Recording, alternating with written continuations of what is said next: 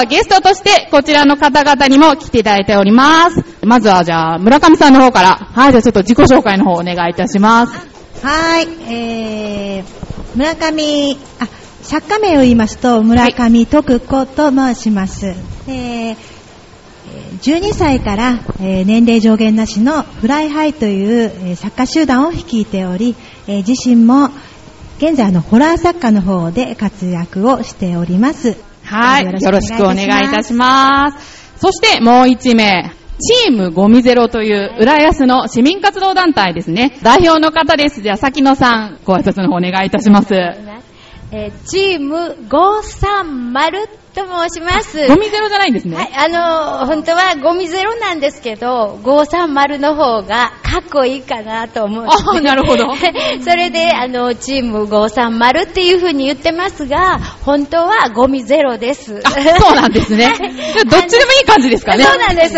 ゴミゼロって言うと、何をしてるチームかなっていうのがわかるので、そうですねまあ、あの、530って言ってから、あの、ゴミゼロですって言うと、あ、ゴミなるほどのことやってるのかって。そうですね 分かってもらえるかなと。一目瞭然ではい。あの、まだ、あの、設立して、あの、1年にもならないんですけど、あの、準備は去年の12月からやりまして、今、あの、もう、あの、4月から設立をして、今に至っております。で、いろんな、あの、見学会とかをして、皆さんに、あの、ゴミ減量をやっていただこう。そう、あの、ゴミの分別をやっていただこうというのを目的として頑張っております。非常に志の高い、すごく活発に活動されてまして、それにしてもですね、まあその、崎野さんのはい喋り方がはんなりとしてあの、はい。元舞妓さんだったってね。伺ったんですけど、崎 野さんがいるだけで はねい、なんかすごく和やかに空気が。ゴミゼロのこともさながらね、その話も聞いてみたいななんて 思ってはいるんですけれどもね。じゃあまずはそのチームゴミゼロ530についていろいろ聞いてみたいと思いますが、立ち上げの経緯とかはい。伺ってもよろしいですか？そうなんですね。あの、浦安に来てから、あの、16年まで、京都からこっち来て16年なんですけれども、あの、初めに自治会で、ヴィーナス推進っていうのを、あの、自治会で、あの、やってくれって言われまして、それで、あの、ちょうどゴミ袋が有料になって、それで、あの、あの、そういうことをやってるうちに、やっぱりゴミっていうのは、すごく大切で、あの、皆さん、どなたでもですね、ゴミを出さない人はいないんですよね。そうですね。ねそれで、その、もう今はもう捨ててしまえば終わりっていうふうに皆さんこうなって、私たちはあの集合住宅ですのでね、あの24時間ゴミ捨てられたりとか、あのまあ一軒ずつあのお家をお持ちの方は自分の家のところに、なまあ昔は出してたので、ゴミにちゃんとまあ責任を持って捨ててたっていうことがあるんですけど、まあ集合住宅などはもうゴミ捨て場に置けばもうそれでいいっていうことで、まああの分別なんかもあまりきっちりしないで捨ててあることが多いんですよね。それで今あの循環型っていうか資源になるものはやっぱりあの元に戻してもう一度使うとかいうこと大切だなと思うので、それでこういうあのゴミゼロっていう言葉で皆さんにあのゴミの大切さっていうものを分別の大切さを知っていただこうと思って立ち上げました。素晴らしいですよね。普素晴らしい通、ね、分別大事と思ってもそこまでしないじゃなそいうでか。ですすよね。もう今、皿で読まれてて全然、全部覚えてる。素晴らしはいい。感動しました。頭いいんですね。やっぱ舞妓さん違いますね。いやいや違います本当に、気象転結素晴らしかったです。素晴らしいですね。でもどうですか？村上さんもそういうゴミの分別とかなんかそういうのって結構考えていますか？そうですね。あ実際私の住んでる、えーあのー、東京の隣の埼玉県なんですけど、埼玉市ではもう何でもかんでも OK なんですね。ただ、ちょっとボランティアで、えー子供たちのボランティアをしてるんですけど、そこにあの、ゴミの、ゴミ業者の方が来てくださって、えーいろんな分別の方法とか教えてくださるんですけども、まあ、いろんなね、方法があって、あの、キャップを外すとか、うんあの、水を抜くとか、で、もう、ゴミば、ゴミ袋も、透明じゃなくていいし一番都道府県で一番甘いんじゃないかなって今思ってます。関東なのにね、ええ。埼玉そんな緩いんですか？緩いんですよ。だからその感覚で、えー、浦安ですとか東京行くとちょっとわ私が品種を買うっていうんですか？へーそうそうなんですよ。なんでそんな風にしてるのみたいな感じで、へはい。それは知らなかった。本当に都道府県というか、市区町村によってだいぶ、そのそうですよね場所によってね、いろいろ違いますよね。うんもう細かく分別しないと持って行ってくださらないというとこ,、ろもありますし、うんただ、あの、浦安ではですね、あの、すごくあの、クリーンセンターの方で、あの、どんなゴミでも燃やせる、あの、釜があるというので、皆さん結構ね、あの、捨ててしまえば終わりって思っておられるんですけれども、燃やした後の灰ですね。はい。それが、よそのところに運ばれてるんです。そう、もう、ゴミって燃やしたら終わりじゃないんですね。灰ができるんですよ。ああ、なるほど。はい。その灰をですね、あの、茨城県の下妻市とかあ、北茨城市に運ばれてるんです。あ、そこで最終的にそうなんです。最終処分場ですね。そこに行ってるのを皆さんご存知ないんですよ。あ知らなかったはいです。おーそれが、あの、やはりあの、よそのところに、あの、その、燃えた灰を持って行って、ご迷惑をかけているということですよね。そしたら、なるべく灰も少なくしよう。そして、再資源できるものは、頑張ってしよう。そのためには分別をしっかりやろうということで、思ってるんです。それで、あの、ぜひですね、その、灰、燃えた灰が運ばれていて、よそのところに、あの、ご迷惑をかけているということを皆さんに知っていただきたいなと思っております。はあ、なるほどね。そこまで聞かれるとね、そうですね。確かに。行方は考えてませんでした。そうですか。灰になることも、はい。ですので、あの、クリーンセンターへ行っていただくとよくわかるんです。あそうですね、はい浦安のクリーンセンター。でも、浦安のクリーンセンターすごい性能がいいっていうのは聞いてます。そうなんですねで、プラスチックも燃えるゴミでいいし、はいはいそれこそチームゴミゼロの見学会ですか？そうはいなんで。私も同行させていただいたんですけど、その時の話していただけますか？あの、来られて、見学会には、だいたい28人くらいで行ったんですけれども、やっぱりあの、皆さんは、あの、その、燃えた後の灰をどうしててるかっていうことをご存じなかったっていうこともありましたし、それであの、ね、あの、結構、その、ゴミのための税金、そうらしいですね。ね、すごいお金がかかってるんですよ。23億だっけ年間そうです。はい23億。ですよね 浦安市の税金がゴミに使われているということですね。その代わり、あの、月曜日、水曜日、金曜日と、週3回も、あの、集めて、あの、ゴミを収集していただいてるんですね。ですので、すごく皆さんは、あの、ゴミに対してはね、あの、楽をしてると言うといけないんですけど、捨ててしまえば、あの、それで終わりっていう風になってるので、もっとそういうことを知っていただきたいなと思ってます。そうですね。なんかはい。分別したり、あとペットボトルを洗うだけでもはい、だいぶ経費が削減されるっていうことだったんあでの、、ラベルも外して、キャップも外してっていうことですね。ね、目の当たりにすると、はい。引き締まる思いがですね、して、私も反省したんですけれどもね。萩野さん、そういうふうに活動するようになって、だいぶ意識は。あの、変わりましたです。はあ。あの、それからあの、今度は、あの、北越製紙っていうところに、あの、紙のリサイクルをしてるところに見学会に行くんですけれども、あの、皆さんが、あの、ゴミ袋に入れて捨てておられる中に、紙のゴミが40%あるらしいんですね。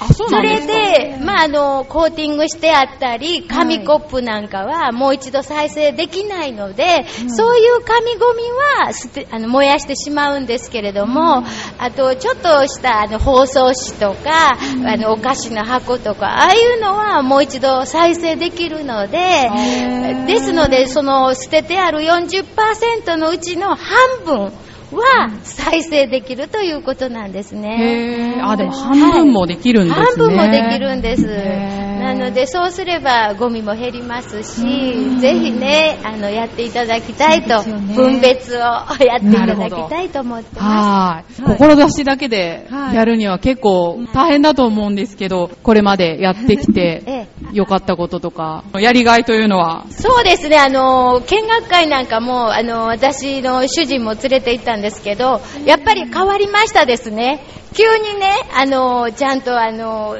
まあ、ティッシュの箱なんかビニールを外したり、あー封筒にこう、ね。窓がついてる封筒なんかありますよね。あーはい。あそこにビニールで、まあ最近はもうほとんど紙になりましたけど、はい。ああいうもんを外してあったり、あの、名前が書いてあって送ってくるもんなんかは自分の名前のところを外して、あとはちゃんと紙に出すという風に変わりましたです。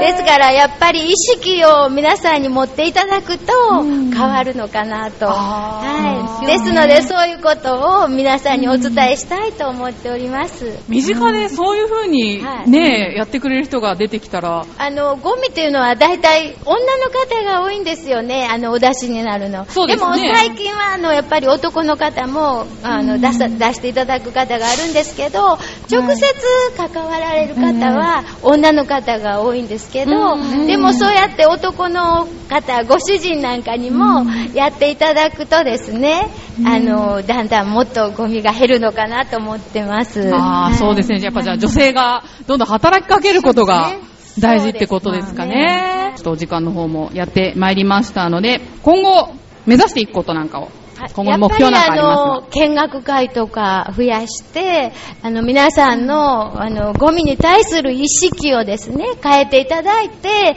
あのやっぱり分別しにくいものもしっかり分別して、もう一度再生できるように、そしてあの余分なものはあのいただかない、断るというあのことですそうですよねね。ああ、スーパーとかではいレジ袋は断るとか。そうですね。マイバッグを持っていくとか、あの、うん集まりなんかも、あの、コップを、あの、自分のコップを持って行って飲むとか、あの、ペットボトルも再生されてるかもしれないんですけど、やっぱり、あの、自分で、あの、ちゃんとした、うん水筒とかね。まはいね。持って行って、それを使うとか、ねできるだけそういうものを、あの、使え、あなくていいように、うん。はい、捨てるものを減らすということで、あの、はいそれとまあ今シンプルに生きるとかいうことが流行ってるみたいですけれど、うんね余分なこと、ものは持たないでしっかりあの利用するものをやるという、そうですよねになればいいかなと思ってます。断捨離ですよね。断捨離。断捨離ね捨離をちゃんとしなきゃダメですね。全部捨てちゃダメですよね。そうですね。断捨離もちゃんと分別してとはいを大切にするということですうね。ん。なかなかその一手間がね、できなくて、本当日常のことですからね。そうですね。あの、いつも私と一緒にやっていただいている畑山さんなんかは、一手間をかけることを楽しみにやっていただければいいかなと、邪魔くさいなとか嫌やなっていう気持ちじゃなくて、一手間かけようって、かけたいっていうね、そういう気持ちになっていただけたら嬉しいなと思います。そこに生活の工夫とか、豊かな生活が生まれる感じなんですかね。ねじゃあですね、チームゴミゼロの情報の方は、長平のホームページにもリンクしておきますので、興味のある方はぜひそちらもチェックしてみてください。ありがとうございました。ありがとうございすます。ここで浦安市から防犯情報をお知らせいたします。では、えーこのコーナーゲストに読んでいただくんでね、じゃあ村上さんにお願いしてもよろしいでしょうか。はい。はいじゃあ頑張りて読みます。浦安市内では、自転車盗難、空き巣、車上狙いなどの犯罪が身近で発生していることを知り、えー非常に怖いなと感じました。中でも車上狙いの発生件数を見ると、8月では15件、今年では79件と大変多く、それを減らすために私なりに3つの対策を考えてみました。被害に遭わないために、浦安山内対策をしましょう。車内に何も置いておかない、昼夜問わず。少しの時間、買い物や子供のお迎えなどでも、物やお金を置いて車両から離れない。鍵や窓を閉め忘れない。犯人は車内のバッグなどを発見すると貴重品や現金が入っているかもしれないと思い窓ガラスを割ってでも犯行に及びます。私は大丈夫と思う気持ちが被害者になってしまうことを忘れないでいてください。はい、ありがとうございます。盗難とか、はい車上荒らしとかね、発生しているということでえーあね。結構。はい。身近でこういう話とか聞いたりしますか？そうですね、以前、車を盗まれて、で、その車が見つかったんだけども、あなんていうんですかね、もう中身ぐちゃぐちゃで、で、消火器でなんかぐわーっと真っ白にされて、えー、それっていうので見つかった。か、いたずらですよね。なんですかね、ただやっぱり現金とかバッグとかも取られてしまって、その最後に消火器を入れてぐしゃぐしゃにするっていう手法は、なんか、うん、オリジナルだったらしいんですけどね、そうですよね、うん。うん。なんでそれのことしたのかなって思うんですけど、愉快犯なのかな。怖いですあねー。そうですよね、うん。でもこのね、3つのことはね、まあすごい身近ですけど、まあ自転車も二重鍵にするとかね少しの時間でも。私なんかゴミ出す時も絶対鍵閉めますからね。あそうなんですね、私、ちょっと忘れっぽいんですよね。そうです。かゴミだけじゃなくて。そうそうそう。いや、以前、ほんと鍵をかけ、開けようとしたら鍵が折れたんですよ。で、入れないと思って、鍵が折れた？鍵が折れたんですよ。ここ家の鍵ですか？家の鍵ですよ。え、そんなことあるんですか？そうそうなんですよ。はいそれで、それも夜だったんで、大家さんもいないし、どうしようと思ったら、もう、そういえば、外側のベランダ開いてるわと思って。そこに、近所の子供連れ、お願いして、乗っかってもらって、中から開けてもらったっていうことが、まあその時は鍵閉めなくてよかったなとまあまあそうですね。思ったんですけど。いや、めっちゃ緩いですね、村上さん。大丈夫ですか？これ放送して。家探さないでくださいね。今後気をつけてください、はい、気をつけます。ありがとうございます。は、はいいじゃあということで、浦安市の防犯情報をお届けしました。はい防犯情報は、浦安市防犯協会のホームページからも見ることができます。はい、ということで、町子浦安はこの辺でお開きにしたいと思います。お相手は私、めぐみとゲストで村上徳子さんでした。ありがとうございました。してこの街には人の数だけ束ねられた太いロープがある